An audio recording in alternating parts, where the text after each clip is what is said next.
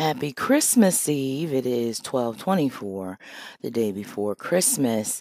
And at 25 News KXXV reports that House Republicans reject effort to increase stimulus relief checks to 2000 despite Trump's request.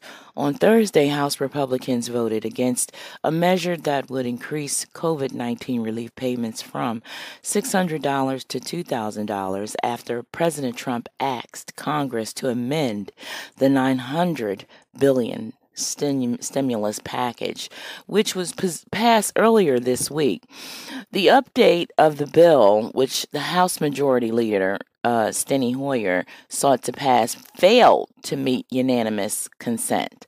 So, uh, House Republicans tried to revisit the foreign aid funding included in the omnibus bill, which was ultimately rejected by Democrats. Further consideration of the veto message will be considered on Monday when the House will re adjourn. Slow Jam Goddess reporting.